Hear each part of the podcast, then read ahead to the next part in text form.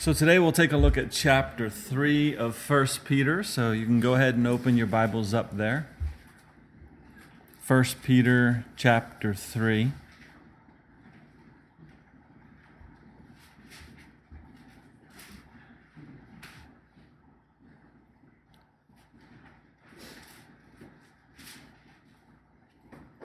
And in 1 Peter chapter 3 here, as you look at verse 1, you'll see that it starts with the words, wives likewise. At least in the New King James it does. So let's go back and, and see what this letter was talking about before we move on here. So we'll go back into chapter 2 and we'll start reading in verse 11. So 1 Peter chapter 2 verse 11 and this will give us the opportunity to review a little bit of what we studied last week uh, so it says, Beloved, I beg of you, as sojourners and pilgrims, abstain from fleshly lust which war against the soul. Now, I expounded on that last week, but just let me implore you again here to take heed to this verse because fleshly lust do war against our souls. And that word war there is a strong word, and Peter, through the moving of the Holy Spirit, is begging us to abstain. So say no to fleshly lust, the lust of the eye, the lust of the flesh. Verse 12 says, Having your conduct honorable among the Gentiles, that when they speak against you as evildoers, they may by your good works which they observe glorify God in the day of visitation. And uh, just two quick questions as, review, as we review chapter 2 here. Is our conduct honorable amongst non believers? It's a question we can ask ourselves. Or do we behave in the same manner that they do? And is our conversation pure or do we follow their lead? So that verse says, having your conduct honorable among the Gentiles, that when they speak against you as evildoers, they may by your good works which they observe glorify God in the day of visitation. And again, we expounded on all that last week.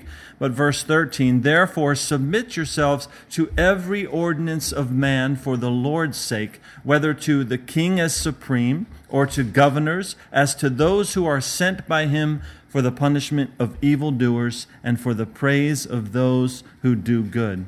For this is the will of God, that by doing good you may put to silence the ignorance of foolish men, as free, yet not using liberty as a cloak for vice, but as bond servants of God. You see, again, folks, there is this kind of what I would call greasy grace teaching out there that leads people to believe that they can live however they want when it comes to their vices, right? But we are not to use the freedom that Christ has purchased for us with his blood. We're not to use that as a covering for us to continually remain in sin. We are bond servants of God and we need to live like it. Others should notice our chaste behavior and be drawn into the righteousness of God that we have found in Jesus Christ. Verse 17 Honor all people, love the brotherhood, fear God, honor the king. Now, in verse 18 here, we will begin to see the topic of submissiveness. It says, Servants, be submissive to your masters with all fear, not only to the good and gentle, but also to the harsh. For this is commendable, if because of conscience toward God one endures grief, suffering wrongfully. For what credit is it if when you are beaten for your faults, you take it patiently? But when you do good and suffer, if you take it patiently, this is commendable before God. For to this you were called, because Christ also suffered for us, leaving us an example that you should follow his steps, who committed no sin, nor was deceit found in his mouth, who when he was reviled, did not revile in return. When he suffered, he did not threaten, but committed himself to him who judges righteously, who himself bore our sins in his own body on the tree, that we, having died to sins, might live for righteousness, by whose stripes you were healed. For you were like sheep going astray, but now have returned to the shepherd and overseer of your souls. Wives, verse 1, wives, likewise, be submissive to your own husbands, that even if some do not obey the word, they without a word may be won by the conduct of their wives. So we are be we are to be submissive, we see, to good government, right? We are to be submissive to our masters, and this of course can represent our earthly bosses, those that we work for. Christ is our example, is what we're seeing here. Ultimately, he is the shepherd and the overseer of our souls, and we are to ultimately be submissive to him. Now, Peter, by the leading of the Holy Spirit here, addresses the wives as well. And he says, in this same manner, be submissive to your husbands. So, this has an impact on non believers around you as women, and this has an impact on your own family. They may see your conduct and be won to Christ as a result of that. The value and the impact of a godly wife is tremendous. And I'd like to look at that topic for a few moments. Turn to the book of Proverbs, chapter 31. I bet you many of you could have guessed what proverb I was going to take you to today. Proverbs, chapter 31. And again, I just want to you know, restate what I said there that the value and the impact of a godly wife is tremendous.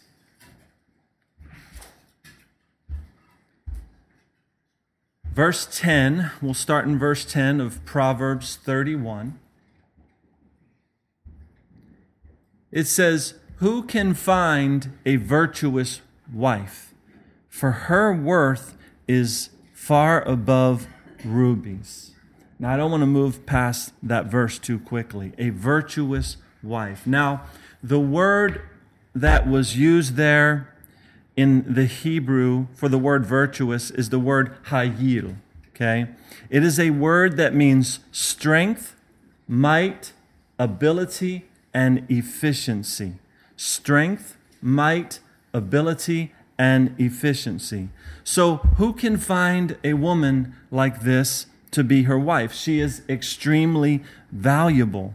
She is worthy of a great amount of love to be showered upon her for her strength, for her might, for her abilities, for her efficiency. She is a virtuous woman.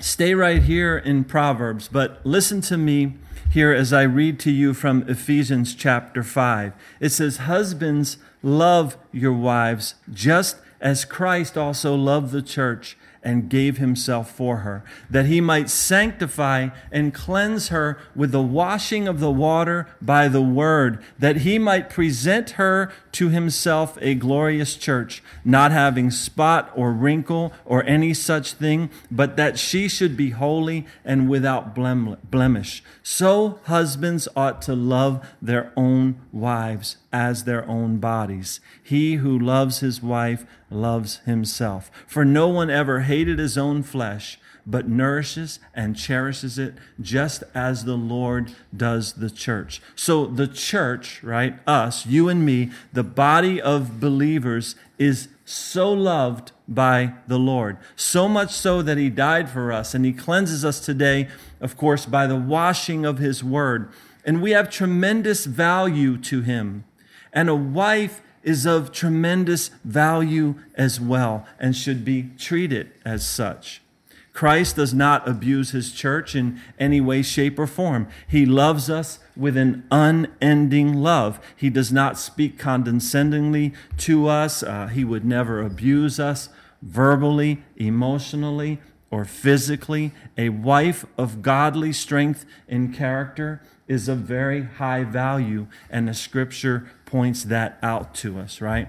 Verse 11, the heart of her husband, back in Proverbs 31, there, verse 11, the heart of her husband safely trusts her, so he will have no lack of gain. So this is describing a woman whom a man knows that uh, she is committed to her role as a wife, as a helpmeet to him, right? She's not running off and, and, and running here and there and not taking care of things at home, not caring for the children. This is describing a woman of virtue, of strength, of honor. She is instead using these strengths and abilities to better the home. And, and in the case of a woman with children, she is nurturing the children and caring for them. Titus chapter 2 says that women are to love their own husbands, to, to love their children, to be discreet, to be chaste, homemakers, good, obedient to their own husbands, that the word of God may not be blasphemed.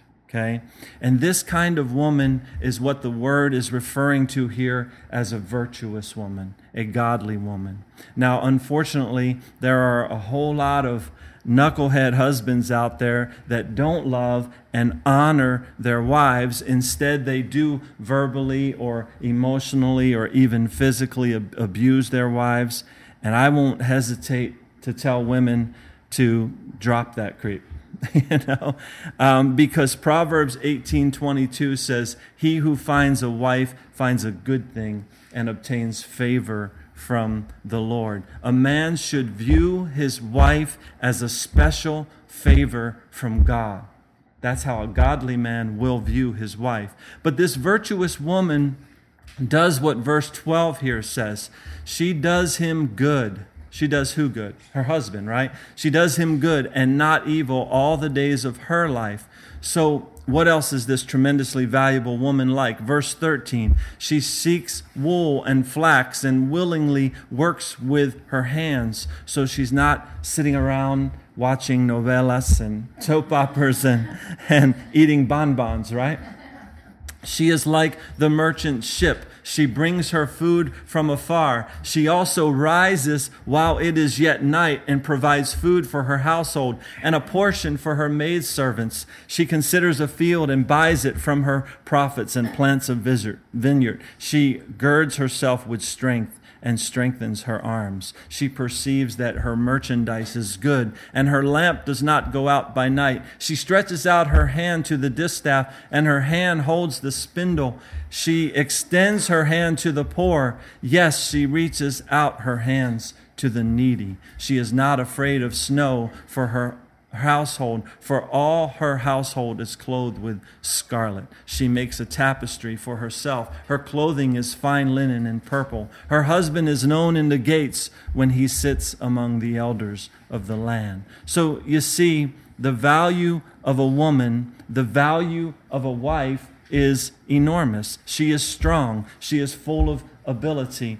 She is worthy of honor. Her husband is known. He is praised for how blessed he is to have such a wonderful, strong, and virtuous woman. And in verse 24, she makes linens, garments, and sells them and supplies sashes for the merchants. Strength and honor are her clothing. Uh, she shall rejoice in time to come. You see, good things await a woman like that.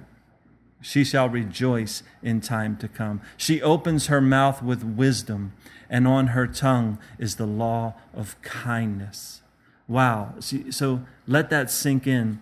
This is, this is not a woman known for running her mouth and, and speaking ill things. This is a, a woman that, because she is virtuous, because she is strong with great abilities, because she trusts in the Lord, and she places her faith in Him, she speaks wisely and she speaks kindly. Okay? What else does she do? Verse 27 She watches over the ways of her household and does not eat the bread of idleness. So again, she's not sitting around. She's not wasting time and money. Instead, she's taking care of things. Verse 28 Her children rise up and call her blessed, her husband also, as he praises her. And listen, to the dads out there, to the husbands out there, if this isn't happening with your children, then you should step up and be sure that it does. Don't let your children dishonor the one whom God tells you to honor, the one whom God in His Word places great honor toward a woman, toward a wife. Don't let your children dishonor their mother, right? Step up and do something about that. Make sure that they are rising up and causing, calling her blessed, meaning they're speaking good toward her, right? Verse 29 says, Many daughters have done well, but you excel them all. So, do you see the point here, ladies, right? Do you, do you see the point here, wives? Do you see the point here, moms? Lots of women do well in this life, but the godly woman, the virtuous woman, she excels them all. So keep your eyes focused on virtuous things, right? Be good to your husband, not because he is all that, but because your master in heaven is all that. And that's who you trust in. Be good to your children because they are a blessing. And serve the Lord by serving your household. You are full of great strength, great abilities, and you need to use them for the glory of God. Don't get caught up in the ways of the world of looking on the external things that are perishing. Verse 30 says, Charm is deceitful and beauty is passing, but a woman who fears the Lord, she shall be praised. So let me tell you something. The world that we live in today may not praise a woman like this, but you husbands should, and your children should as well. And as women, you should strive to be who God wants you to be and understand who, how He has made you and how fearfully and wonderfully you made you are as a, as a woman, right? Verse 31 Give her of the fruit of her hands, and let her own works praise her in the gates. You know, I can't for the life of me understand why anyone would scoff at, at scriptures like these, but people do. People see these verses that we just went through here as a joke or something that they really can't be. You know, I've been in churches where women downplay these verses, but this is God's word to all of us. And as we turn back now to 1 Peter chapter 3, again, women have great value on this earth. They have great strengths and great abilities.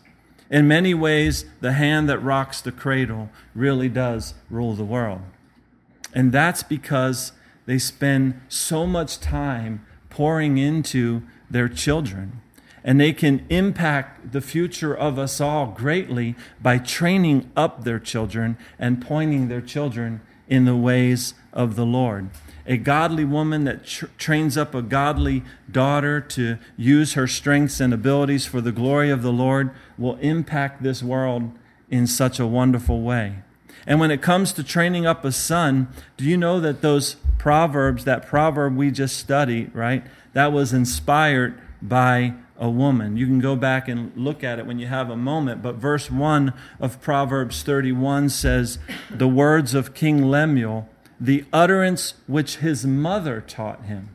That's where we get Proverbs 31 from what his mom taught him, right? So Proverbs 31 was written because a mother took time to instill some virtues into her son. And that's why he wrote that, right? She taught him how to view a woman. And a man needs to see and understand the strengths of his wife. And back here now in 1 Peter chapter 3 verse 2 speaks of the godly woman and how she influences others because like it says when they observe your chaste uh, conduct accompanied by fear.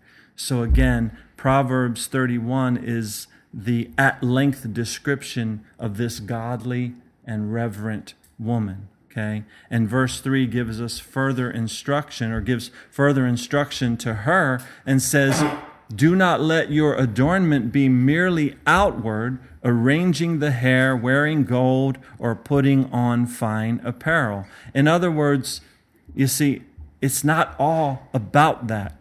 You know, I heard briefly on the radio this week that a study was done in which uh, women were, or men were asked what was most attractive to them in a woman. And what they did is they compared a woman with very little makeup to a woman with a large amount of makeup, and they found that the men were more attracted to the woman with the less makeup. I heard this on Christian radio.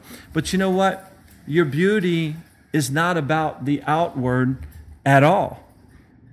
Who cares what the men think, right? And who cares what other women think? Let your focus be drawn to what God thinks and understanding your worth and your value in accordance with his word. And verse 4 says, Rather, let it be the hidden person of the heart with the incorruptible beauty of a gentle and quiet spirit, which is very precious in the sight of God. And that's what you women should care about. If you've got, again, that knucklehead in your life that tells you you need to change this or get a facelift or do this or that, you know, you need to ignore that because he's missing your real, your real value anyway, what your real worth is anyway.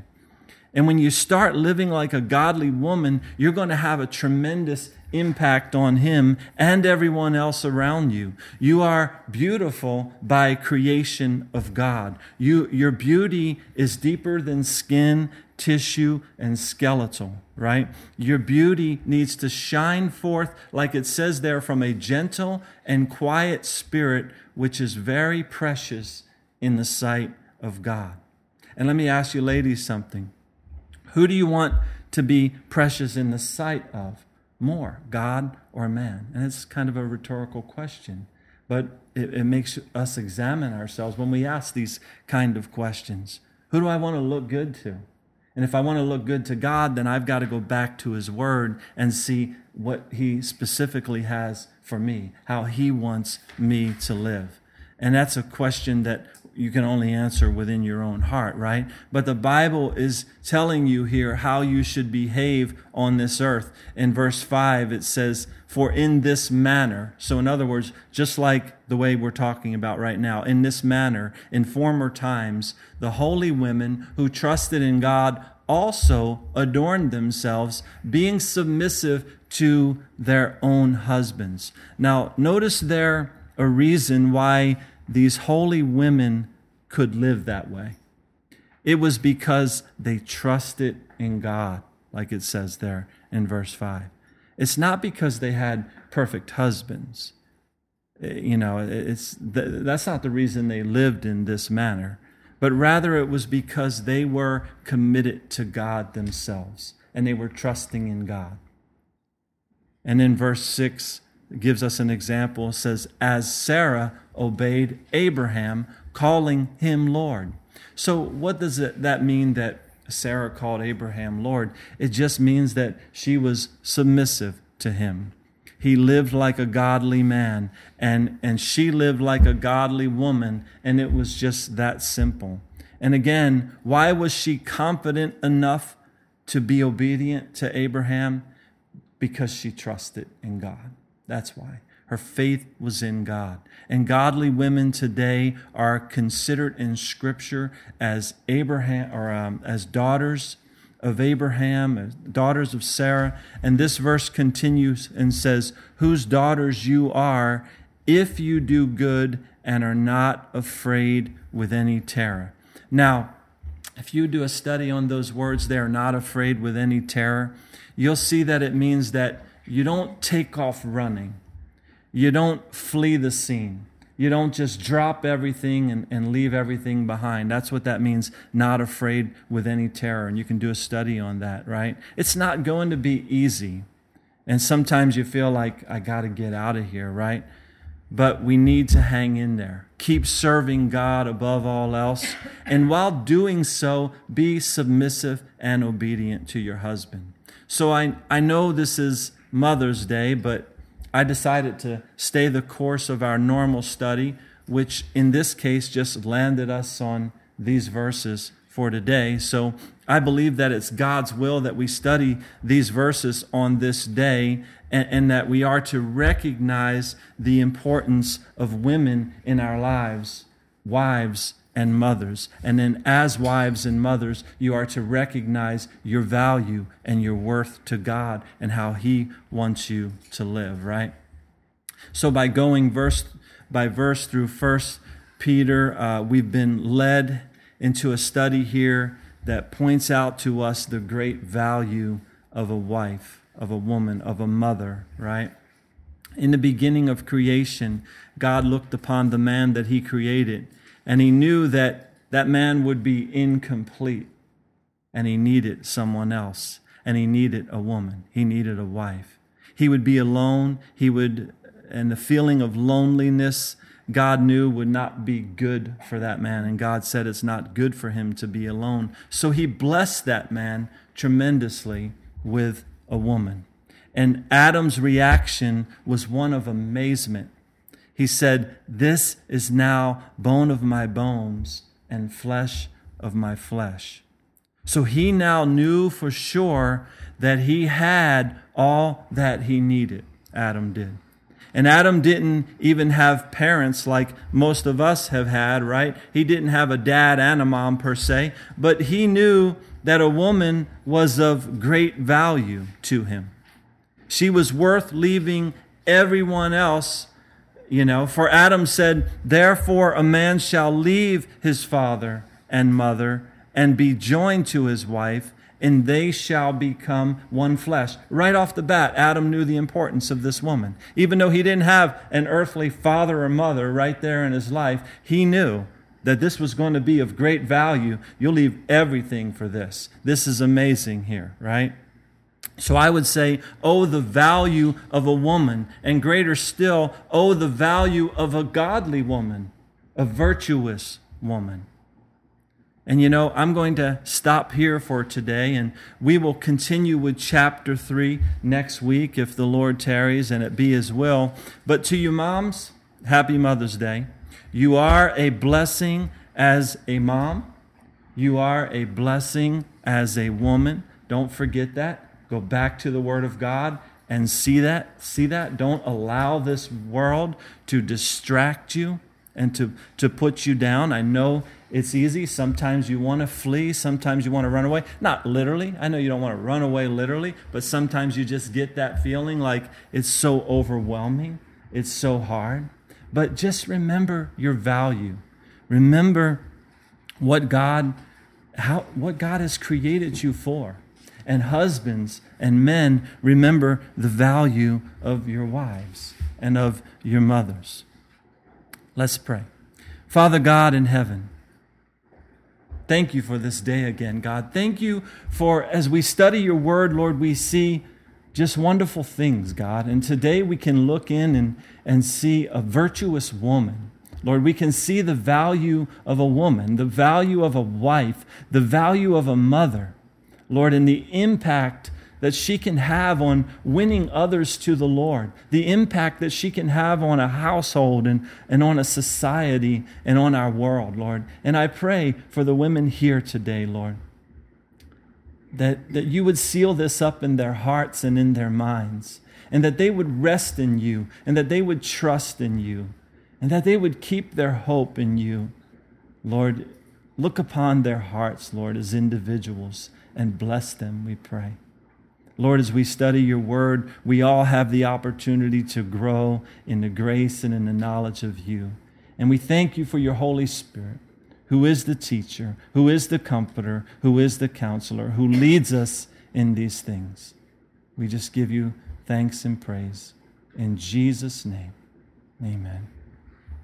Amen.